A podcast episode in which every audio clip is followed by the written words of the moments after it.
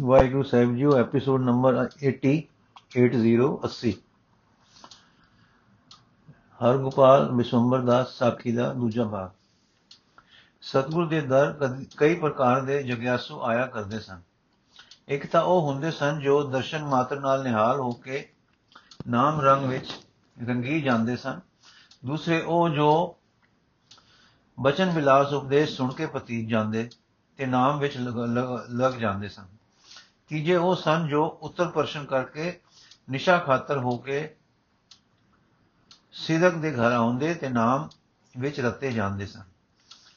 ਉੱਥੇ ਚੌਥੇ ਉਹ ਸਨ ਜੋ ਕਈ ਵੇਰ ਸੰਸੇ ਵਿੱਚ ਘੁੰਮ ਘੁੰਮ ਕੇ ਫੇਰ ਤਜਰਬੇ ਵਿੱਚ ਕੋਈ ਨੂੰ ਠੋਕਰ ਖਾ ਕੇ ਮਾਇਆ ਦੀ ਸੂਖਮ ਨਿੰਦਰਾ ਤੋਂ ਜਾਗ ਕੇ ਅੰਤਰਮੁਖ ਰਸ ਵਿੱਚ ਪਵਿੱਤਰ ਹੁੰਦੇ ਸਨ। ਅਕਸਰ ਇਹ ਉੱਪਰ ਕਹੇ ਫ਼ਰਕ, ਅੰਦਰਲੀ ਮਨ ਤੇ ਬੁੱਧੀ ਦੀਆਂ ਹਾਲਤਾਂ ਵਿੱਚ ਫ਼ਰਕ ਹੋਣ ਤੋਂ ਹੁੰਦੇ ਹਨ। ਨਾਲੇ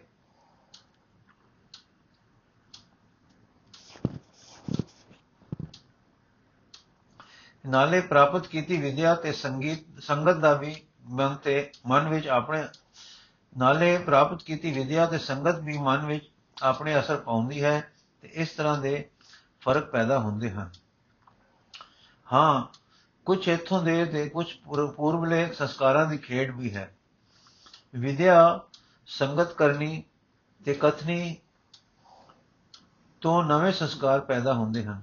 ਜਾਪਦਾ ਹੈ ਕਿ ਹਰ ਗੋਪਾਲ ਕੁਝ ਇਸੇ ਤਰ੍ਹਾਂ ਦੇ ਮਨ ਵਾਲਾ ਸੀ, ਜੋ ਸੰਸੇ ਕਰਕੇ ਬਹੁਤ ਮਲੀਨ ਸੀ, ਠੋਕਰ ਖਾ ਕੇ ਟਿਕਾਣੇ ਆਉਣ ਵਾਲੀ ਬੁੱਧੀ ਰੱਖਦਾ ਸੀ। ਗੁਰੂ ਜੀ ਤੋਂ ਬਖਸ਼ੇ ਬਖਸ਼ੇ ਦਾ ਵਾਕ ਪਾ ਕੇ ਹਰਗੋਪਾਲ ਮਹੀਨਾ ਕੋ ਹੋਰ ਅਨੰਦਪੁਰ ਰਿਹਾ, ਕੀਰਤਨ ਸੁਣਦਾ, ਗੁਰਸਿੱਖਾਂ ਨੂੰ ਮਿਲਦਾ, ਉੱਤਰ ਪ੍ਰਸ਼ਨ ਕਰਦਾ ਤੇ ਨਿਰਸੰਸੇ ਹੁੰਦਾ ਰਿਹਾ। ਪਰੰਤੂ ਉਸ ਦੇ ਅੰਦਰ ਦੀ ਮਾਇਆ ਦੀ ਪ੍ਰੀਤ ਤੇ ਵੈਸ਼ਨਵ ਦੇ ਸੰਗ ਦਾ ਅਸਰ ਔਰ ਆਪਣੀ ਮਤ ਦਾ ਬਾਹਰ ਮੁਖੀ ਰੰਗ, ਮਾਰ ਮੁਖੀ ਵੇਗ, ਮੁੜ ਮੁੜ ਕੇ ਉਸ ਨੂੰ ਉਸੇ ਘੁੰਮਣ ਘੇਰੀ ਵਿੱਚ ਪਾ ਦਿੰਦੇ ਸਨ, ਦਿੰਦੇ ਸੀ ਕਿ ਜਿਸ ਵਿੱਚੋਂ ਉਹ ਮਸਾ ਮਸਾ ਨਿਕਲਦਾ ਸੀ। ਅਖੀਰ ਉਸ ਨੂੰ ਘਰ ਜਾਣਾ, ਘਰ ਜਾਣ ਦਾ ਉਦਮ ਆਇਆ ਤੇ ਕਿਸੇ ਸੋਹਣੀ ਛਿਨ, ਸਤਗੁਰ ਤੋਂ ਚੰਗੇ ਭਾਵ ਵਿੱਚ ਵਿਦਾ ਹੋਇਆ।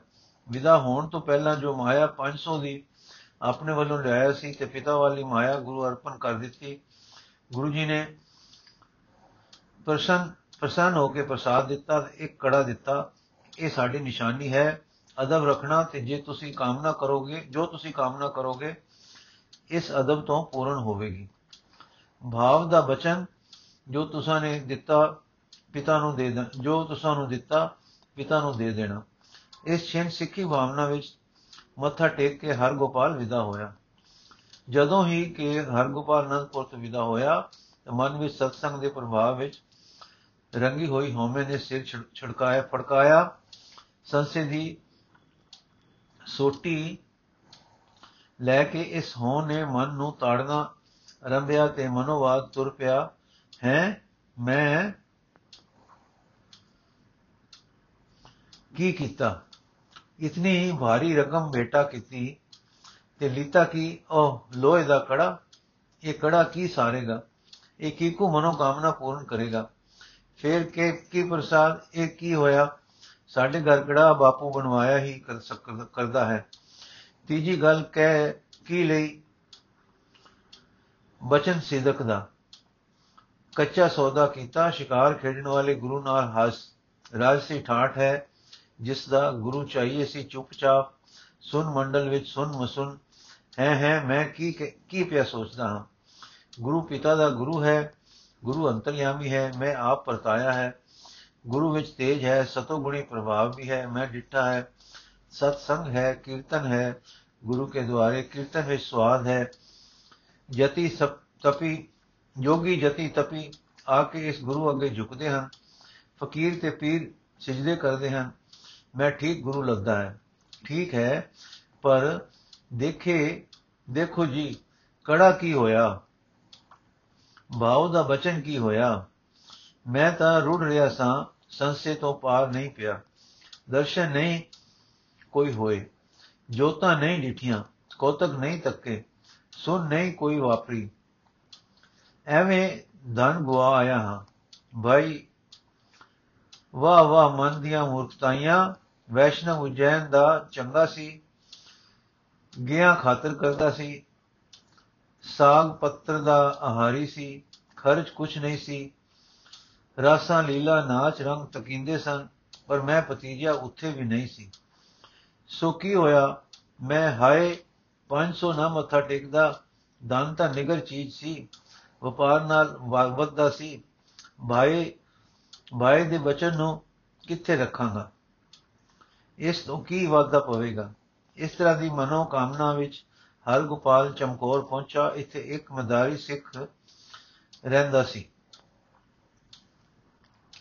ਧਿਆਨ ਸਿੰਘ ਮਜਰੀਆ, ਮਾਜਰੀਆ। ਉਹ ਇਸ ਨੂੰ ਮਿਲ ਪਿਆ। ਗੁਰੂ ਕਾ ਸਿੱਖ ਜਾਣ ਕੇ ਉਹ ਹਰਗੋਪਾਲ ਨੂੰ ਘਰ ਲੈ ਗਿਆ, ਸੇਵਾ ਕੀਤੀ ਤੇ ਪ੍ਰਸ਼ਾਦ ਛਕਾਇਆ। ਜਾਂ ਦੋਏ ਸਤਸੰਗ ਦੀ ਵਾਰਤਾਲਾਪ ਕਰਨ ਲੱਗੇ ਤਾਂ ਗੱਲੋ ਗੱਲ ਹਰਗੋਪਾਲ ਨੇ ਆਪਣੇ ਮਨ ਨੂੰ ਨੰਗਾ ਕਰ ਦਿੱਤਾ। ਉਸ ਦੀ ਬੇਸਿੰਦਗੀ ਵਾਲੀ ਗੱਲ, ਬਾਤ ਸੁਣ ਕੇ ਧਿਆਨ ਸਿੰਘ ਨੇ ਸਮਝਾਇਆ ਕਿ ਭਾਈ, ਤੂੰ ਪੂਰੇ ਗੁਰੂ ਨੂੰ ਮਿਲਿਆ ਹੈ।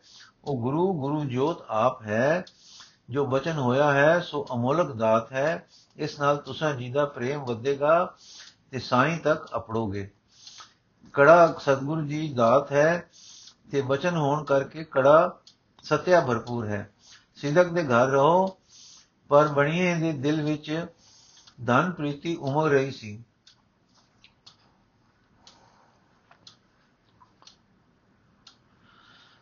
ਤੇ ਧਨ ਦਾ ਵਿਛੋੜਾ ਕਸਕਾ ਮਾਰ ਰਿਹਾ ਸੀ। ਉਸ ਤੋਂ ਕੋਈ, ਉਸ ਤੇ ਕੋਈ ਅਸਰ ਨਾ ਹੋਇਆ।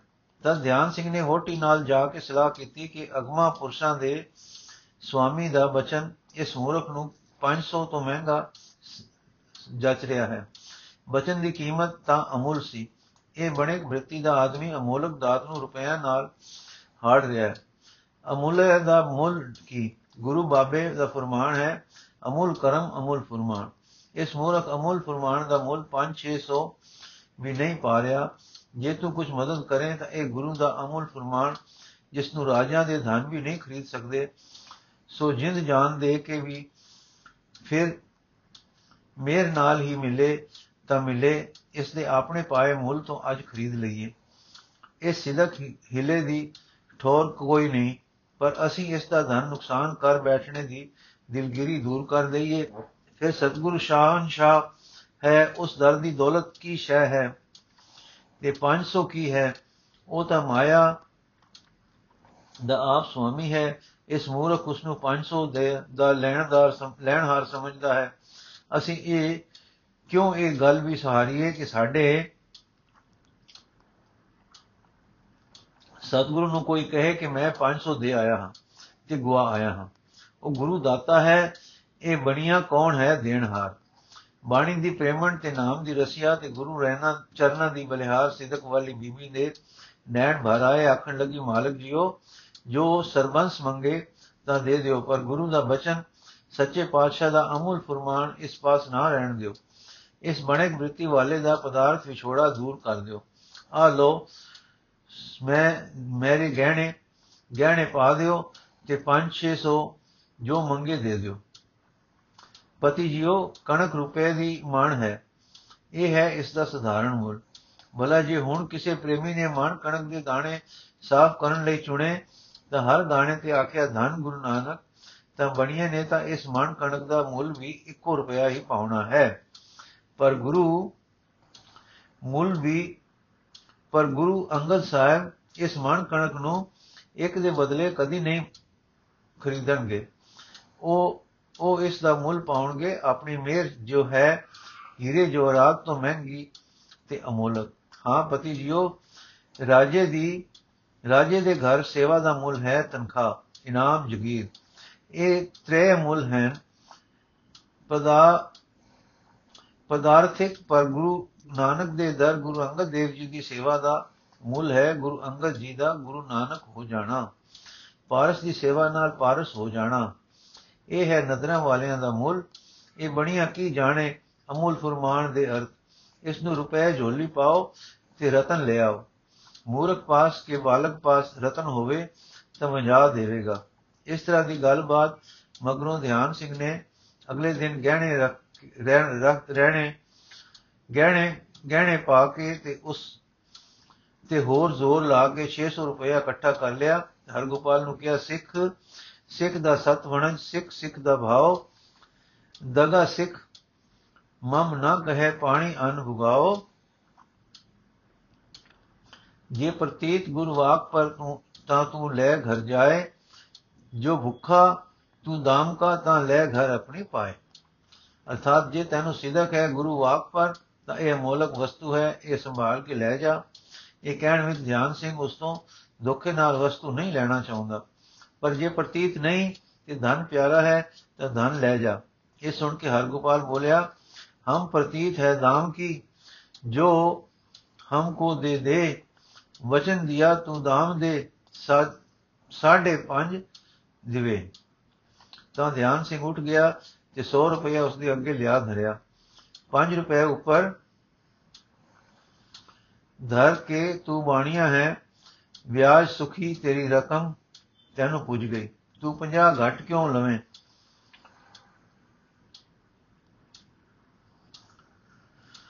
ਬਾਣੀਆਂ ਧਨ ਲੈ ਕੇ ਖਿੜ ਗਿਆ। ਉਸ ਜਾਤਾ ਧਿਆਨ ਸਿੰਘ ਮੂਰਖ ਹੈ, ਜੋ ਸ਼ੈ ਮੇਰੇ ਲਈ ਕਿਸੇ ਵੀ ਮੁੱਲ ਦੀ ਨਹੀਂ ਸੀ। ਇਸਨੇ ਇਤਨਾ ਧਨ ਦੇ ਕੇ ਲੈ ਲਈ ਹੈ।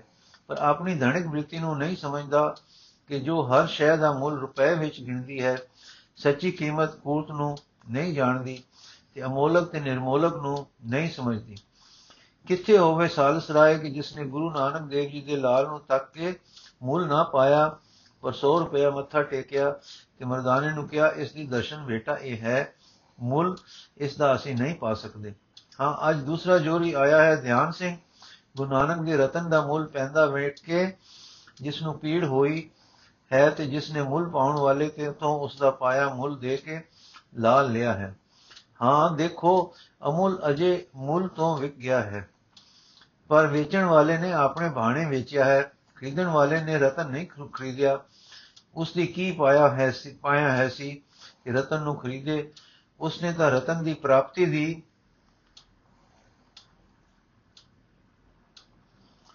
ਦਰਸ਼ਨ ਬੇਟਾ ਵਜੋਂ ਮੁੱਲ ਦਿੱਤਾ ਹੈ। ਉਹ ਸਤਗੁਰ ਦੇ ਅਮੁੱਲ ਫਰਮਾਨ ਨੂੰ ਪਾ ਕੇ ਜੋ ਅਮੋਲ ਕਰਮ ਮੈਂ ਹਰ ਮਿਹਰ ਨਾਲ ਮਿਲਦਾ ਹੈ, ਆਪ ਰਤਨ ਜਵਾਹਰ ਹੈ, ਹੋ ਗਿਆ ਹੈ। ਹਾਂ ਇਸ ਨੂੰ ਸੋਝੀ ਸੀ ਕਿ ਮਤ ਵਿੱਚ ਰਤਨ ਜਵਾਹਰ ਮਾਨਕ ਦੀ। ਇਉਂ ਬਣਕ ਬ੍ਰਿਤੀ ਵਾਲਾ ਹਰ ਗੋਪਾਲ ਬੇਸਿੱਧਕੀ ਦੇ ਹੱਥ ਵਿਕ ਗਿਆ। ਪਰ ਆਪਣੇ ਬਾਣੇ, ਆਪਣੇ ਜਾਣੇ ਖੁਸ਼ੀ ਹੋ ਕੇ ਟੁਰ ਪਿਆ। ਦੇਸ਼ ਨੂੰ। ਰਸਤੇ ਵਿੱਚ ਇੱਕ ਵੱਡਾ ਨਗਰ ਆਇਆ, ਜਾਪਦਾ ਹੈ। ਇਹ ਨਗਰ ਦਿੱਲੀ ਸੀ, ਜਿੱਥੇ ਸੋਨੇ ਦੇ ਜਵਾਹਰਾਤ ਦਾ ਵਪਾਰ ਉਸ ਸਮੇਂ ਬਹੁਤ ਸੀ। ਇੱਥੇ ਕੁਝ ਦਿਨ ਹਰਗੋਪਾਲ ਰਿਹਾ, ਉਸ 600 ਤੇ ਹੋਰ ਧਨ ਜੋ ਪਾਸ ਸੀ, ਉਸ ਦੇ ਮੁੱਲ, ਉਸਨੇ ਉਥੋਂ ਰਤਨ ਖਰੀਦ ਕਰ ਲਏ ਤੇ ਫਿਰ ਅੱਗੇ ਨੂੰ ਟੁਰ ਪਿਆ। ਉਜੈਨ ਲਗਭਗ ਦਿੱਲੀ ਤੋਂ 400 ਮੀਲ ਹੈ। ਸੋ ਉਸ ਨੂੰ ਕਈ ਦਿਨ ਸਫ਼ਰ ਵਿੱਚ ਲੱਗੇ। ਜਦੋਂ ਉਜੈਨ ਦੇ 250 ਮੀਲ ਰਹਿ ਗਿਆ ਤਾਂ ਇੱਕ ਨਗਰ ਆਇਆ ਉਸ ਦਾ ਨਾਮ ਸੀ ਪਾਲੀ। ਇੱਥੇ ਉਸਨੇ ਖਰੀਦੇ ਹੋਏ ਰਤਨ ਵੇਚ ਦਿੱਤੇ 3000 ਨਫਾ ਲਿੱਤਾ ਜਾਂ ਵਟਕ ਹੋਈ। ਹੁਣ ਆਪਣੇ ਜਾਣੇ ਬਹੁਤ ਨਫੇਵੰਦ ਕੰਮ ਕਰਕੇ ਬਣੀਆਂ ਘਰਾਂ ਨੂੰ ਟੁਰ ਪਿਆ। ਲਿਖਿਆ ਹੈ ਕਿ ਜੋ ਪ੍ਰਸਾਦ ਗੁਰੂ ਦਾ ਲੈ ਤੁਰਿਆ ਸੀ, ਰਸਤੇ ਵਿੱਚ ਇੱਕ ਦਿਨ ਖੋਲ ਕੇ ਡਿਠੋਸ ਤੋਂ ਉਸ ਨੂੰ ਇਹ ਉਹ ਮਾਸ ਹੋ ਵਾਸਿਆ ਸੀ। ਸਨੇ ਸਨੇ ਇਹ ਘਰ ਪੁੱਜ ਗਿਆ, ਪਰਿਵਾਰ ਨੂੰ ਮਿਲਿਆ। ਸਭ ਦੇ ਮਨ ਖੁਸ਼ੀ ਸੀ ਕਿ ਸਤਗੁਰਾਂ ਦੇ ਦਰਸ਼ਨ ਕਰਕੇ ਤੇ ਦੀਖਿਤ ਹੋ ਕੇ ਸੁਪੁੱਤਰ ਆ ਰਿਹਾ ਹੈ। ਸਤਗੁਰ ਦਾ ਸੁਭਾਅ ਸਵਾਦ ਘਰ ਵਿੱਚ ਵਧੇਗਾ। ਹਰਗੋਪਾਲ ਵੀ ਬੜੇ ਚਾਅ ਵਿੱਚ ਸੀ, ਪਰ ਉਸ ਨੂੰ ਚਾਅ ਸੀ ਧਨ ਦੇ ਨਵੇਂ ਦਾ, ਨਫੇ ਦਾ ਤੇ ਪਰਿਵਾਰ ਨੇ ਜਾਤਾ ਕਿ ਉਸ ਨੂੰ ਚਾਅ ਹੈ ਸੱਚੇ ਧਨ ਦੀ ਪ੍ਰਾਪਤੀ ਦਾ। ਵਿਸ਼ਵੰਬਰ ਦਾ ਸਿੱਧਕੀ ਸਿੱਖ ਸੀ। ਇਹ ਨਾਮ ਵਿੱਚ ਲੱਗਾ ਹੋਇਆ ਆਤਮ ਸੁਖ ਦਾ ਜਾਣੂ ਸੀ। ਹਿਰਦਾ ਇਸ ਦਾ ਹੱਥ ਦਾਨ ਵੱਲ ਸੁੱਤੇ ਹੀ ਪੈਂਦਾ ਸੀ। ਇਸ ਦੇ ਹੱਥ ਇਸ ਦੇ ਹੱਥੋਂ ਮਹਿਜ ਸੁਭਾਵ ਪੀੜਾ ਦੂਰ ਹੁੰਦੀਆਂ ਸਨ। ਇਸ ਦੇ ਹੱਥੋਂ ਸਹਿਜ ਸੁਭਾਵ ਪੀੜਾ ਦੂਰ ਹੁੰਦੀਆਂ ਸਨ। ਇਸ ਨੂੰ ਨਾਮ ਦੇ ਸੁਖ ਦਾ ਪਤਾ ਸੀ। ਇਸ ਕਰਕੇ ਪੁੱਤਰ ਦੀ ਖੁਸ਼ੀ ਨੂੰ ਦੇਖ ਦੇਖ ਕੇ ਉਹ ਖੁਸ਼ ਹੁੰਦਾ ਸੀ। ਪਰ ਨਾਲ ਹੀ ਪੁੱਤਰ ਦਾ ਪ੍ਰਭਾਵ ਸਫਾ ਨਾ ਤੱਕ ਕੇ ਕੁਝ ਸੋਚੀ ਪੈ ਜਾਂਦਾ ਸੀ। ਪੁੱਤਰ ਉਤਾਵਲਾ ਸੀ ਕਿ ਪਿਤਾ ਮੇਰੀ ਕਮਾਈ ਦੇ, ਦੀ ਗੱਲ ਪੁੱਛੇ ਤੇ ਸੁਣੇ। ਪਿਤਾ ਉਤਾਵਲਾ ਸੀ ਸਤਗੁਰ ਦੇ ਸੁਣੇ ਕਿ ਸੁਣੇ ਤੇ ਹਾਲ ਸੁਣਨ ਦਾ, ਦੇ ਦਾਤਾ ਲੈਣ ਨੂੰ। ਪਿਤਾ ਨੇ ਸਤਗੁਰਾਂ ਦੀ ਸੁਖ ਸਾਂਤ ਪੁੱਛੀ, ਪੁੱਤਰ ਨੇ ਦੱਸੀ, ਪਰ ਸੁਰ ਕੁਛ ਨਹੀਂ ਜਈ ਸੀ। ਉਹ ਪਿਤਾ ਨੇ ਪ੍ਰਸ਼ਾਦ ਪੁੱਛਿਆ, ਤਾਂ ਜ਼ਰਾ ਕੋ ਨਖ ਸੰਗੇੜ ਸੰਗੋੜਿਆ ਪੁੱਤਰ ਨੇ ਪ੍ਰਸ਼ਾਦ ਲਿਆ ਦਿੱਤਾ ਜਦ ਖੋਲਿਆ ਤਾਂ ਉਹ ਸਵੱਛ ਕੜਾ ਪ੍ਰਸ਼ਾਦ ਸੀ ਜੋ ਮੁਸ਼ਕਿਆ ਉਲਿਆ ਨਹੀਂ ਸੀ। ਪਿਤਾ ਨੇ ਪ੍ਰਸ਼ਾਦ ਵਰਤਾਇਆ ਤਾਂ ਜਿਉਂ ਕਾ ਤਿਉਂ ਅਨ ਵਿਗੜਿਆ ਪ੍ਰਸ਼ਾਦ ਸਹੀ ਹੋਇਆ। ਹੁਣ ਪਹਿਲੀ ਚੋਪ ਪਈ ਮੁੜ ਕੇ ਮਨ ਦੇ ਸਿਦਕ ਵਾਲੇ ਪਾਸੇ ਠੱਸਾ ਖਾਣ ਦੀ। ਹੈ, ਇਹ ਤਾਂ ਮੈਂ ਮਾਸ ਮਿੱਠਾ ਸੀ। ਭਲਾ ਉਹ ਮੇਰੇ ਮਨ ਦਾ ਭੁਲੇਖਾ ਸੀ। ਸਹੀ ਇਹ ਇੰਨਾ ਚਿਰ ਕਿਕੂ ਨਾ ਵਿਗੜਿਆ।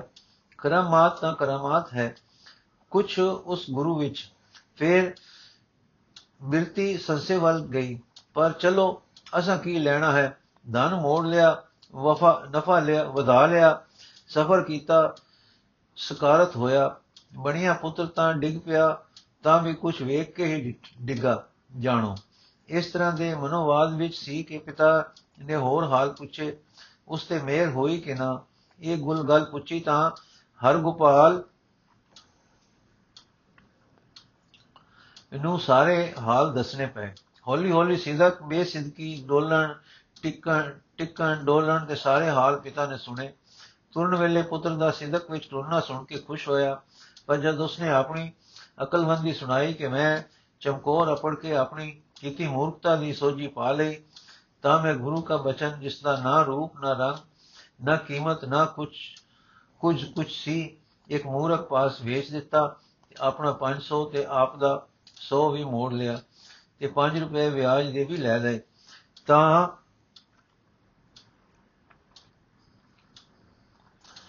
ਵਿਸ਼ੰਬਰ ਨੇ ਠੰਡਾ ਸਾਹ ਲਿਆ ਤੇ ਚੌਹਕਾ ਭਰ ਕੇ ਬੋਲਿਆ, ਪੁੱਤਰ, ਤੈਨੂੰ ਸੱਚ ਵਿਆਜਣ ਟੋਰਿਆ ਸੀ, ਤੂੰ ਕੱਜ ਖਰੀਦ ਕਰ ਲਿਆਇਓ ਅੱਖੀ ਤੂੰ ਪੁਰਚਾ ਵੀ, ਅੱਖੀ ਤੂੰ ਪਰਚਾਈ ਨਿਠਾ, ਪਰਚਾ ਵੀ ਨਿਠਾ ਫਿਰ ਵੀ ਤੇਰਾ ਹਿਰਦਾ ਡੋਲ ਗਿਆ। ਹਾਏ ਕਬੀਰ ਸਾਚਾ, ਸਤਗੁਰ ਕਿਆ ਕਰੇ, ਜੋ ਸਿੱਖਾ ਮੈਂ ਚੂਕ ਅੰਦੇ ਇੱਕ ਨ ਲਾਗੇ, ਜੋ ਬਾਸ ਬਜਾਈਏ ਫੂਕ। ਫਿਰ ਮਾਂ ਨੇ ਦੁੱਖ ਦਾ ਹਵਾ ਭਰਿਆ। ਸੁਨ ਕੁਕਰਮ ਤੇ ਮਾਤ ਦੁਖਾਰੀ, ਸੁਤ ਭਇਓ ਤਾਂ ਗੁਰ ਬਚ ਬਿਵਹਾਰੀ ਕਿਉ ਨਾ ਪ੍ਰਤੀਤ ਭਈ ਔਰ ਤੇਰੇ ਪੂਰਨ ਪੁਰਖ ਪਿਤਾ ਤੂੰ ਤੂੰ ਹੈਰੇ। ਮਾਤਾ ਪਿਤਾ ਦੀ ਝਿਜਕ ਸੁਣ, ਝੜਕ ਸੁਣ ਕੇ ਹਰਗੋਪਾਲ ਨੂੰ ਕੁਝ ਰਿਸ ਹੋਈ ਆਖਣ ਲੱਗਾ, ਮੈਂ ਕੀ ਕਰਾਂ? ਮੈਨੂੰ ਬਾਹਰ ਲਈ ਮੈਨੂੰ ਖਾਰ ਲਈ ਕਿਰਪਾ ਪਸੰਦ ਨਾ ਆਈ। ਮੈਨੂੰ ਬਾਹਰ ਲਈ ਕਿਰਪਾ ਪਸੰਦ ਨਾ ਆਈ। ਮੇਰਾ ਸਿਦਕ ਡੋਲ ਗਿਆ। ਗੁਰੂ ਕੀ ਤੇ ਮਹਾ ਪ੍ਰਸਾਦ ਕੀ? ਸੋ ਮੈਂ ਅਕਲ ਕੀਤੀ, ਦਿੱਤਾ ਧਨ ਮੋੜ ਲਿਆ ਤੇ ਤੁਸੀਂ ਖੁਸ਼ ਹੋਸੋ। ਸੁਣ ਕੇ ਕਿ ਮੈਂ ਉਸੇ ਧਨ ਨਾਲ ਰਤਨਾਂ ਦਾ ਵਪਾਰ ਕੀਤਾ 3000 ਖੱਟ ਲਿਆ ਸਾਂ। ਆ ਲੋ ਥੈਲੀਆਂ ਇਹਨਾਂ ਨਾਲ ਤਾਂ 50000 ਨਾਲ ਤਾਂ 1000 ਕੰਮ ਸਰੇਗਾ ਬਚਨ ਨਾਲ ਕੀ ਸਰਨਾ ਸੀ ਇਹ ਸੁਣ ਕੇ ਪਿਤਾ ਨੇ ਕਿਹਾ हे सुत कूरे धन नास कहा गर्भ को ओहंकार जिसके बिनसत लगे न बार साचा सतगुर पूर्ण मेरा तै दुगज धर ओ मैं हेरा बुद्ध उतवाली है वो तेरी ਮਤ ਨਿੰਦਾ ਕਰ ਸ੍ਰੀ ਪ੍ਰਭ ਕੇਰੀ। ਇਸ ਤਰ੍ਹਾਂ ਦੇ ਬਚਨ ਕਹਿ ਕੇ ਬਹੁਤ ਸਮਝਾਇਆ ਪਰਮਾਇਆ ਪ੍ਰਾਪਤੀ ਤੇ ਅਕਲ ਦੀ ਹੈਂਕੜ ਨੇ ਉਸ ਨੂੰ ਕੁਝ ਨਾ ਮੰਨਣ ਦਿੱਤਾ। ਸਗੋਂ ਨੇਤ ਐਸੀ ਹੋਈ ਕਿ ਜਿਉਂ-ਜਿਉਂ ਉਹ ਵਿਹਾਰ ਕਰੇ, ਧਨ ਵਧੇ। ਥੋੜੇ ਚਿਰ ਵਿੱਚ ਉਹ 3000 10000 ਬਣ ਗਿਆ। ਹੁਣ ਇਹ ਕਾਮਯਾਬੀ ਉਸ ਨੂੰ ਹੋਰ ਹੈਂਕੜ ਵਿੱਚ ਪਾ ਗਈ। ਪਰੰਤੂ ਕੁਝ ਸਮਾਂ ਕਾਮਯਾਬੀ ਦਾ ਲੰਘ ਕੇ ਫੇਰ ਘਾਟੇ ਦੀ ਵਾਰੀ ਆ ਗਈ। ਹੌਲੇ-ਹੌਲੇ ਪੈਰ ਪਿੱਛੇ ਪੈਣ ਲੱਗਾ। ਇਤਨਾ ਕਿ ਸਭ ਕੁਝ ਘਟਿਆਂ ਵਿੱਚ ਘਾਟਿਆਂ ਵਿੱਚ ਰੁੜ ਗਿਆ। ਉਹ ਅਕਲ ਜੋ ਖਟਦੀ ਸੀ ਤੇ ਸੌਂਦੀ ਸੀ ਕਿ ਸਭ ਮੇਰਾ ਪ੍ਰਤਾਪ ਹੈ। ਹੁਣ ਦੇਖਦੀ ਹੈ ਕਿ ਉਹ ਅਕਲ ਹੈ। ਉਹ ਉਹ ਸ਼ੈ ਹੈ ਹੈ ਹਾਂ। ਉਹ ਮੈਂ ਹਾਂ, ਪਰ ਮੇਰੀ ਹਰ ਸੋਚ, ਹਰ ਗਿਣਤੀ ਉਲਟੀ ਪੈਂਦੀ ਹੈ ਤੇ ਘਾਟੇ ਤੇ ਘਾਟੇ ਆ ਰਹੇ ਹਨ। ਜਦ ਦਰਿਦਰ ਨੇ ਮੂਲ ਮੂਲ ਹੀ ਆਣ ਨਪਿਆ, ਤਾਂ ਇਹ ਦਿਨ, ਇੱਕ ਦਿਨ ਹਰਗੋਪਾਲ ਪਿਤਾ ਨੂੰ ਕਹਿਣ ਲੱਗਾ, ਪਿਤਾ ਜੀ, ਹੁਣ ਤੁਸੀਂ ਕੋਈ ਬੌੜੀ ਕਰੋ, ਮੇਰੀ ਤਾਂ ਮਤ ਮਾਰੀ ਗਈ ਹੈ। ਜੋ ਵਾਅਦੇ ਨੂੰ ਕਰਦਾ ਹਾਂ, ਉਹ ਘਾਟੇ ਦਾ ਹੋ ਜਾਂਦਾ ਹੈ। ਘਾਟੇ ਦਾ ਹੋ ਢੁਕਦਾ ਹੈ। ਪਰ ਪੈਰ ਹਰ ਦਿਨ ਪਿੱਛੇ ਪੈ ਪੈ ਪੈ ਕੇ ਹੁਣ ਤਾਂ ਖੰਡ ਵਿੱਚ ਹੀ ਜਾ ਪਿਆ ਹਾਂ। ਕੋਈ ਰਸਤਾ ਦੱਸੋ ਜੋ ਟੁਕ ਮੰਗਾ, ਟੁਕ ਜੋਗਾ ਹੋ ਜਾਵਾਂ। ਇਸਤਰੀ ਹੈ ਬੱਚੇ ਹਨ ਕਿਕੂ ਪਾਲਾਂ? ਪਿਤਾ ਪੁੱਤਰ, ਤੂੰ ਕਿਉਂ ਸਤਗੁਰ ਨਾਲ ਉਦਾਸੀ ਧਾਰੀ ਹੈ? ਜੇ ਬੱਚਾ ਆਪਣੀ ਮਤ ਜੀਵ ਦੀ ਸੰਪੂਰਨ ਹੁੰਦੀ, ਆਰ ਪਾਰ ਦੇਖ ਸਕਦੀ, ਸਾਰਾ ਕੁਝ ਪਹਿਨ ਇਸ ਰਚਨਾ ਦਾ ਅਤੇ ਕੁਦਰਤ ਦੇ ਪਿਛਵਾਰ ਦਾ, ਇਸ ਦੇ ਗਿਆਨ ਵਿੱਚ ਆ ਸਕਦਾ ਹੁੰਦਾ, ਤਾਂ ਸਾਰੇ ਬੁੱਧੀਮਾਨ ਕਾਮਯਾਬ ਹੁੰਦੇ। ਜੀਵ ਦੀ ਅਕਲ ਹੈ, ਵਿਚਾਰ ਹੈ, ਹਿੰਮਤ ਹੈ, ਮਿਹਨਤ ਹੈ, ਸਭ ਕੁਝ ਹੈ, ਪਰ ਕੋਈ ਸ਼ੈ ਈਸ਼ਵਰ ਦੀ ਵੀ ਹੈ। ਇਹ ਈਸ਼ਵਰੀ ਅੰਸ਼ ਇਨਸਾਨ ਦੀ ਹਿੰਮਤ, ਅਕਲ ਵਿੱਚ ਆ ਕੇ ਰਲਦੀ ਹੈ ਤਾਂ ਕਾਮਯਾਬੀ ਹੁੰਦੀ ਹੈ। ਉਹ ਨਾ ਆਵੇ ਤਾਂ ਕਾਮਯਾਬੀ ਨਹੀਂ ਹੁੰਦੀ। ਜਾਂ ਕਾਮਯਾਬੀ ਆ ਆ ਕੇ ਅੰਤ ਨਾ ਕਾਮਯਾਬੀਆਂ ਹੋ ਜਾਂਦੀਆਂ ਹਨ। ਮਨਮਤ ਦਾ ਤਿਆਗ ਕਰ, ਗੁਰਮਤ ਨੂੰ ਧਾਰਨ ਕਰ, ਗੁਰੂ ਹੈ ਪੂਰਾ ਸੂਰਾ ਉਸ ਤੋਂ ਮਿਲੀ ਗੋ ਮਤ ਚਾਨਣਾ ਹੋ, ਚਾਨਣਾ ਹੈ। ਉਹ ਚਾਨਣ ਵਿੱਚ ਜੀਵ ਦੀ ਮਤ ਵੀ ਉਜਲ ਹੋ ਜਾਂਦੀ ਹੈ। ਪੁੱਤਰ, ਮੈਂ ਕੀ ਕਰਾਂ? ਚੰਗਾ ਭਲਾ ਸਿੰਧਕ ਵਿੱਚ ਚਲਾ ਗਿਆ ਸੀ। ਮੈਨੂੰ ਉਹ ਰਾਜਸੀ ਠਾਠ ਬਾਠ ਵੇਖ ਕੇ, ਸ਼ਿਕਾਰ ਤੇ ਫੌਜਾਂ ਦੇ ਜੰਗ ਵੇਖ ਵੇਖ ਕੇ ਪ੍ਰਤੀਤ ਟੁੱਟਦੀ ਸੀ। ਮੈਂ ਕਿਵੇਂ ਕਰਾਂ? ਪਿਤਾ ਪੁੱਤਰ, ਤੈਨੂੰ ਕਰਨੀ ਰਹਿਤ ਸਾਧਾਂ ਤੇ ਵੈਸ਼ਨਵ ਸੰਤ ਦੀ ਸੋਬਤ ਨੇ ਵੀ ਕੋਈ ਠੋਰ ਨਾ ਦਿੱਤੀ। ਸਗੋਂ ਤੇਰੀ ਬੁੱਧੀ ਵਿੱਚ ਕੁਮਤੀ ਪੈ ਗਈ। ਸੰਸਿਆ ਤੇ ਕੁਤਰਕਾਂ ਕਰਨ ਦੀ ਜੇ ਤੂੰ ਪੁੱਤਰ ਵੈਸ਼ਨਵ ਕਿਰਿਆ ਨੂੰ ਠੀਕ ਸਮਝੇ, ਤਾਂ ਸੱਚ ਵਿਸ਼ਨੂੰ ਜੀ ਦੇ ਉਪਾਸਕ ਹੀ ਕਹਿਣੇ ਚਾਹੀਏ ਵੈਸ਼ਨਵ। ਵਿਸ਼ਨੂੰ ਜੀ ਨੂੰ ਸ਼ੰਖ, ਚੱਕਰ, ਗਦਾ, ਪਦਮ ਤੇ ਧਾਰਨ ਵਾਲੇ ਦੱਸਦੇ ਹਨ। ਚੱਕਰ ਤੇ ਗਦਾ ਦੋਵੇਂ ਮਾਰਨ ਦੇ ਸ਼ਸਤਰ ਨਹੀਂ, ਤਾਂ ਕੀ ਹਨ? ਜੇ ਉਹ ਮਾਰਦੇ ਨਹੀਂ, ਤਾਂ ਧਾਰਦੇ ਕਿਉਂ ਹਨ? ਰਾਖਸ਼ਾਂ ਨਾਲ ਅਨੇਕਾਂ ਯੁੱਧ ਵਿਸ਼ਨੂੰ ਜੀ ਦੇ ਦਸਿੰਦੇ ਹਨ। ਉਹ ਸਾਧ ਨੇ ਤੈਨੂੰ ਜੇ ਅਹਿੰਸਾ ਦੱਸੀ ਸੀ, ਤਾਂ ਵਿਸ਼ਨੂੰ ਜੀ ਦੀ ਰਾਜਸੀ ਗੱਦੀ, ਐਸ਼ਵਰਜ, ਭਗਵਾਨਤਾ, ਸਤਰੂਆਂ ਦੀ ਵਿਨਾਸ਼ ਸ਼ਕਤੀ, ਰਾਖਸ਼ਾਂ ਦੇਤਾਂ ਦਾ ਪ੍ਰਹਾਰ, ਇਹ ਹਾਲ ਕਿਉਂ ਨਾ ਦੱਸੇ? ਗੱਜ ਦੀ ਰੱਖਿਆ ਲਈ ਜਦ ਗ੍ਰਹਿ ਨੂੰ, ਗ੍ਰਹ ਨੂੰ ਵਿਸ਼ਨੂੰ ਜੀ ਨੇ ਸੁਦਰ ਸੁਦਰਸ਼ਨ ਚੱਕਰ ਨਾਲ ਮਾਰਿਆ ਸੀ, ਤਾਂ ਤੈਨੂੰ ਉਹ ਹਿੰਸਾ ਕਿਉਂ ਨਹੀਂ ਭਾਸੀ ਜੇ ਤੂੰ ਗੁਰੂ ਜੀ ਨੂੰ ਡਿੱਟਾ ਹੈ ਉਹ ਜਰਵਾਣਿਆਂ ਦੇ ਹੱਥੋਂ ਸਾਧੂ ਸੰਤ ਪ੍ਰਜਾ ਦਿਨਾਂ ਦੀ ਰੱਖਿਆ ਕਰ ਰਹੇ ਹਨ ਤੇ ਦੋਸ਼ੀਆਂ ਨੂੰ ਦੰਡ ਦੇ ਰਹੇ ਹਨ ਤਦ ਇਹ ਸੰਤ ਤੇ ਪੂਜਾ ਦੀ ਰੱਖਿਆ ਤੇ ਯਤਨ ਤੈਨੂੰ ਹਾਂ, ਰਾਜ ਤੇ ਹਿੰਸਾ ਕਿਉਂ ਹੋ ਵਾਸੇ ਹਨ? ਫਿਰ ਵੇਖ ਵਿਸ਼ਨੂੰ ਦਾ ਅਵਤਾਰ ਮੰਨੇ ਜਾਂਦੇ ਹਨ ਰਾਮਚੰਦਰ ਜੀ। ਉਹਨਾਂ ਦੇ ਸ਼ਿਕਾਰ ਖੇਲਨੇ, ਰਾਕਸ਼ ਮਾਰਨੇ, ਯੁੱਧ ਕਰਨ ਰਚਨੇ, ਰਾਵਣ ਬਲ ਤੇ ਹੋਰ ਰਾਸ਼ੀ ਕੰਮ ਕਿਉਂ ਨਹੀਂ ਤੈਨੂੰ ਦਿਸੇ? ਹਿੰਸਾ ਕਰਮ ਹੋ ਕੇ। ਸ਼੍ਰੀ ਰਾਮਚੰਦਰ ਜੀ ਦਾ ਜੋ ਵੈਸ਼ਨਵਾਂ ਦੇ ਪੂਜਿਆ ਹਨ, ਸ਼ਿਕਾਰ ਕਰਨਾ ਤੈਨੂੰ ਹਿੰਸਾ ਕਿਉਂ ਨਾ ਦਿਸਿਆ? ਜੇਕਰ ਵੈਸ਼ਨਵ ਸਾਧੂ ਸਿਖਾਉਂਦਾ ਹੈ ਕਿ ਫਲ, ਫੁੱਲ, ਕੰਦ, ਮੂਲ, ਦਾਲ, ਰੋਟੀ ਖਾ ਕੇ ਹੀ ਤਾਂ ਹੀ ਅਵਤਾਰ ਮੰਨੋ ਮੰਨੇ, ਮੰਨੋ ਤਦ ਦਸ ਕੇ ਹਰਨ ਮਾਰ ਕੇ ਮਾਸ ਖਾ ਲੈਣ ਵਾਲੇ ਸ਼੍ਰੀ ਰਾਮਚੰਦਰ ਜੀ ਨੂੰ ਅਵਤਾਰ ਕਿਕੂ ਮੰਨੇਗਾ ਤੇ ਕਿਕੂ ਪੂਜੇਗਾ। ਫਿਰ ਸ਼੍ਰੀ ਕ੍ਰਿਸ਼ਨ ਜੀ ਦੀ ਵੀ ਵਿਸ਼ਨੂੰ ਦਾ ਅਵਤਾਰ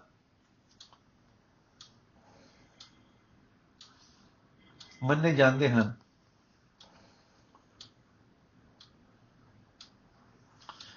ਜੇਕਰ ਆਪ ਅਰਜਨ ਨੂੰ ਗੀਤਾ ਦਾ ਉਪਦੇਸ਼ ਨਾ ਦਿੰਦੇ ਤਾਂ ਮਹਾਭਾਰਤ ਦਾ ਭਿਆਨਕ ਯੁੱਧ ਨਾ ਮਚਦਾ। ਜੇ ਆਪ ਉਸ ਯੁੱਧ ਵਿੱਚ ਅਰਜਨ ਦੇ ਰਖਵਾਈ ਹੋ ਕੇ ਯੁੱਧ ਵਿਦਿਆ ਦੀ ਪ੍ਰਵੀਨਤਾ ਨਾ ਵਰਤਦੇ, ਤਾਂ ਪਾਂਡਵ ਨਾ ਜਿੱਤਦੇ। ਫਿਰ ਆਪ ਦੇਖ ਲੈ ਕਿ ਦਵਾਰਕਾ ਜਾ ਕੇ ਆਪਨੇ ਆਪਣਾ ਰਾਜ ਬੱਦਾ 10 ਰਾਜ ਜੰਗ ਖਾੜੇ ਰਚੇ। ਬਿਨਾ ਤੇ ਮਾਰ, ਬਿਨਾ ਤੇ ਮਾਰੇ ਮਰੇ, ਬਿਨਾ ਬੁਝ ਤੇ ਕਾਇਮ ਰਹਿ ਸਕਦਾ ਹੈ। ਕੀ ਸ਼੍ਰੀ ਕ੍ਰਿਸ਼ਨ ਜੀ ਦਾ ਕਾਲੀ ਨਾਗ ਨੂੰ ਮਾਰਨਾ ਹਿੰਸਾ ਨਹੀਂ ਤੇ ਕਾਰਕ ਸਤਗੁਰ ਜੀ ਦਾ ਜਰਵਾਣਿਆਂ ਨੂੰ ਮਾਰਨਾ ਹਿੰਸਾ ਹੈ? ਕੰਸ ਦਾ ਬਦ ਅਹਿੰਸਾ ਹੈ ਤੇ ਤੁਰਕ ਜ਼ਾਲਮਾਂ ਤੋਂ ਪਰਜਾ ਦੀ ਰੱਖਿਆ ਅਹਿੰਸਾ ਨਹੀਂ। ਆਪਣੇ ਵੈਸ਼ਨਵ ਸੰਤ ਨੂੰ ਪੁੱਛ ਜਾ ਕੇ ਸ਼ਿਸ਼ੂਪਾਲ ਵਾਲੀ ਗੱਲ ਨੂੰ ਕਿਕੂ ਅਹਿੰਸਾ ਸਿੱਧ ਕਰਦਾ ਹੈ? ਵੈਸ਼ਨਵ ਨੇ ਤੇਰੇ ਕੰਨਾਂ ਵਿੱਚ ਅਹਿੰਸਾ ਦਾ ਫੁੱਕੀ, ਪਰ ਅਹਿੰਸਾ ਦਾ ਲੰਮਾ ਚੂੜਾ ਤੇ ਡੂੰਗਾ ਵੀ ਦੱਸਿਆ, ਮਾਸ ਕਾ ਖਾਓ ਤੇ ਨਾ ਖਾਓ ਦੇ ਝਗੜੇ ਖੜੇ ਕਰਕੇ ਪਰਮਾਰਥ ਤੋਂ ਉਹ ਹੀ ਬੈਸ ਦੇ ਬਾਦ ਵਿੱਚ ਪਾ ਦਿੱਤਾ।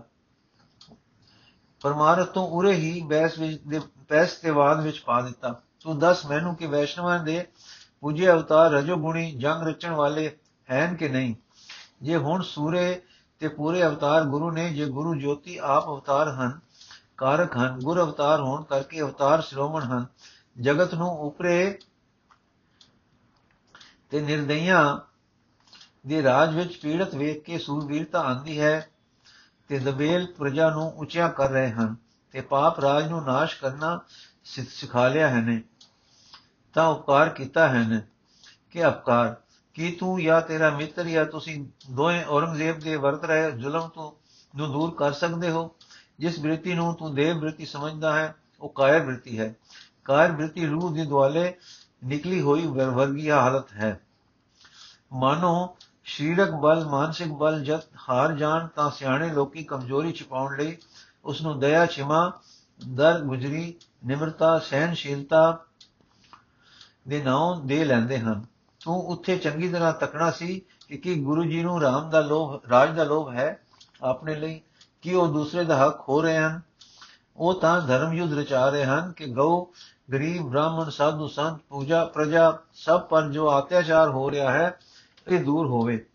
ਪਹਿਲੇ ਸਤਿਗੁਰੂ ਜੀ ਪਿਆਰ ਨਾਲ, ਉਪਦੇਸ਼ ਨਾਲ, ਸ਼ਾਂਤੀ ਨਾਲ ਜ਼ੁਲਮ ਸਹਾਰ ਕੇ, ਸੀਸ ਸੀਸ ਦੇ ਕੇ ਜ਼ਾਲਮ ਨੂੰ ਵਰਜ ਰਹੇ, ਪਰ ਉਹ ਨਾ, ਪਰ ਨਾ ਉਹ ਰੁਕਿਆ ਤੇ ਨਾ ਪ੍ਰਜਾ ਸ਼ਾਂਤੀ ਨਾਲ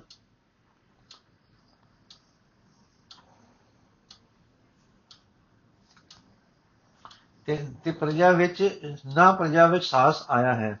ਹੁਣ ਉਸੇ ਗੱਦੀ ਤੇ ਵਿਰਾਜੇ ਗੁਰੂ ਜੀ ਨੇ ਉਸੇ ਦਬੇਲ ਹੋ ਗਈ ਪ੍ਰਜਾ ਵਿੱਚ ਸ਼ਸਤਰ ਦਾ ਤਾਣ ਭਰ ਦਿੱਤਾ ਹੈ, ਆਪਣੇ ਪਰ ਧਰਮ ਦੀ, ਆਪਣੀ ਸ਼ਰਮ ਦੀ, ਆਪਣੀ ਜਾਨ ਦੀ ਤੇ ਮਾਲ ਦੀ ਰੱਖਿਆ ਕਰਨ ਲਈ।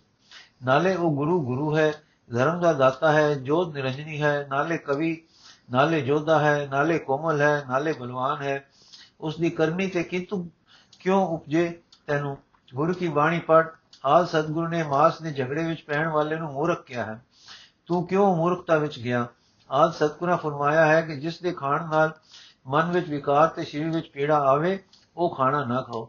ਸਮਰਥ ਗੁਰੂ ਦੀ ਸੂਰਤ ਜੋ ਕਦੇ ਜਮਦੀ ਨਹੀਂ, ਜੇ ਆਪਣੇ ਚੋਜ ਵਿੱਚ ਸ਼ਿਕਾਰ ਖੇਲ ਰਹੀ ਹੈ ਤਾਂ ਖੇਲੇ। ਤੂੰ ਜੋ ਮੱਛਰ ਮਾਰੇ ਮਾਰੇ ਤਾਂ ਇਹ ਔਖਾ ਹੁੰਦਾ ਹੈ ਤਾਂ ਨਾ ਮਾਰ। ਜੇ ਅੱਧਾ ਪਿੰਡ ਖਾ ਚੁੱਕੇ ਆਦਮਖੋਰ ਸ਼ੇਰ ਦਾ ਸ਼ਿਕਾਰ ਹੋਇਆ, ਵੇਖ ਕੇ ਤੈਨੂੰ ਹਿੰਸਾ ਫੁਰਦੀ ਹੈ, ਤਾਂ ਤੂੰ ਸ਼ੇਰ ਦਾ ਸ਼ਿਕਾਰ ਨਾ ਕਰ। ਅੱਧੇ ਪਿੰਡ ਦੇ ਯਤੀਮਾਂ ਤੇ ਵਿਧਵਾ ਦੇ ਵਿਲਾਪ ਤੈਨੂੰ ਸੁਹਾਵਣੇ ਲੱਗਦੇ ਹਨ। ਤਾਂ ਸੁਣ, ਪਰ ਹਲਾਲ, ਜਲਾਲ ਵਾਲੀ ਸੁੰਦਰਤਾ ਨੂੰ ਤਰਕਾਂ ਕਰਨ ਵਾਲਾ ਤੂੰ ਕੌਣ ਹੈ, ਜੋ ਉਸ ਹਿੰਸਕ ਸ਼ੇਰ ਨੂੰ ਮਾਰ ਕੇ ਅੱਧਾ ਪਿੰਡ ਬਚਾ ਲੈਂਦੀ ਹੈ?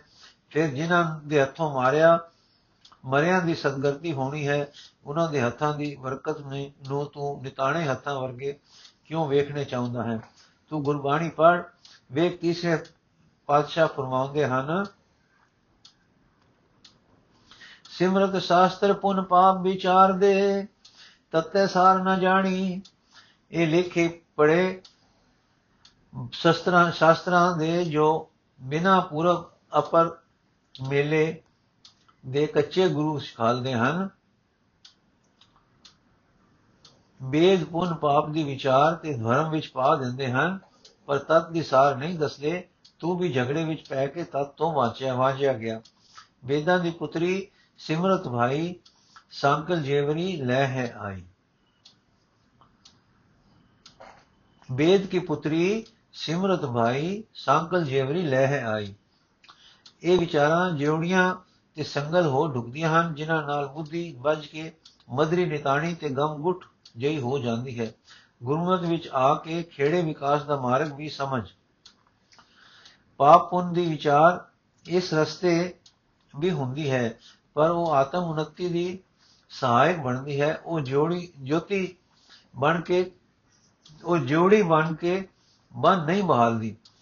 ਰੂਹ ਦਾ ਹੁਲਾਰਾ, ਅੰਦਰ ਦਾ ਵਿਕਾਸ, ਸਾਈਂ ਦੇ ਪਿਆਰ ਦਾ ਉਤਸ਼ਾਹ ਅੰਦਰ ਬਾਹਰ ਦੀ ਨਿਰਮਲਤਾ ਇਸ ਮਾਰਗ ਤੇ ਵਿਹੰਗਮ ਉੱਡ ਉਡਰੇ, ਉੱਡ ਰੋ ਜਾਂ, ਉੱਡ ਹੋ ਜਾਂਦੇ ਹਨ, ਉੱਡ ਹੋ ਜਾਂ, ਉੱਡ ਹੋ ਹਨ। ਇਸ ਇਸ ਮਾਰਗ ਦੇ ਵਿਹੰਗਮ ਉੱਡ ਰਹੇ ਹਨ। ਤੂੰ ਆਤਮ ਦੁਨੀਆ ਦੇ ਸ਼ਹਿਨशाह ਨੂੰ ਮਿਲ ਕੇ ਕਿਉਂ ਸਖਣਾ ਆਇਆ? ਇਸ ਲਈ ਕਿ ਤੇਰੀ ਬੁੱਧੀ ਬਣਕ ਵ੍ਰਿਤੀ ਵਿੱਚ ਵੱਜ ਰਹੀ ਸੀ। ਇੱਕ ਵਿਹਾਰਾਂ ਦੀ ਬਣਕ ਵ੍ਰਿਤੀ ਹੈ, ਦੂਜੀ ਹੈ ਪਾਪ, ਪੁੰਨ, ਅਹਿੰਸਾ, ਹਿੰਸਾ ਵਰਗੀਆਂ ਗੱਲਾਂ ਦੀ ਵਾਲ ਦੀ ਖਾਲ ਖਿੱਚਣ ਵਾਲੀ ਬਣਕ ਵ੍ਰਿਤੀ। ਜਿਸ ਨੇ ਰਿੜਨਾ ਤਾਂ ਦੇਖਿਆ ਹੈ, ਪਰ ਟੁੰਨਾ ਨਹੀਂ ਵੇਖਿਆ। ਟੁਰਨਾ ਵੀ ਭਲਾ ਕਦੇ ਵੇਖਿਆ, ਪਰ ਉੜਨਾ ਨਾ ਵੇਖਿਆ। ਸੁੰਡੀ ਕੀ ਜਾਣ ਜਾਣ ਸਕਦੀ ਹੈ ਕਿ ਉਹ ਖੁੱਲ ਨੂੰ ਜੋ ਗਗਨਾ ਵਿੱਚ ਉਡਾਰੀਆਂ ਤੇ ਤਾਰੀਆਂ ਲੈਣ ਵਾਲੇ ਪੰਛੀ ਜਾਣਦੇ ਹਨ। ਸੁੰਡੀ ਧਰਤੀ ਦੇ ਨਾਲ ਨਾਲ ਗਰਦ ਗੁਬਾਰ ਦੀ ਜਾਣੂ ਹੈ। ਪੰਛੀ ਨੀਲੇ ਆਕਾਸ਼ਾਂ ਦੀ ਨਿਰਮਲਤਾਈ ਵਿੱਚ ਗਮਤਾ ਰੱਖਦੇ ਹਨ। ਜੇ ਪਾਠ ਕਰੋ, ਆਦ ਗੁਰਬਾਣੀ ਦਾ ਬਾਣੀ ਨੂੰ ਵਿਚਾਰੋ ਤੇ ਨਾਲ ਵਿਚਾਰੋ ਦਸਵੇਂ ਪਾਤਸ਼ਾਹ ਦੀ ਅਕਾਲੀ ਬਾਣੀ ਨੂੰ, ਤਾਂ ਤੈਨੂੰ ਸੋਝੀ ਪਵੇ, ਨਿਰਮਲ ਨੀਲੇ ਅੰਬਰ ਵਿੱਚ ਉੱਡ ਰਹੇ ਨੀਲਕੰਠ ਦੀ। ਵਾਹਿਗੁਰੂ ਜੀ ਕਾ ਖਾਲਸਾ, ਵਾਹਿਗੁਰੂ ਜੀ ਕੀ ਫਤਿਹ। ਬਾਕੀ ਦੀ ਸਾਖੀ ਅਸੀਂ ਕੱਲ ਪੜਾਂਗੇ ਜੀ।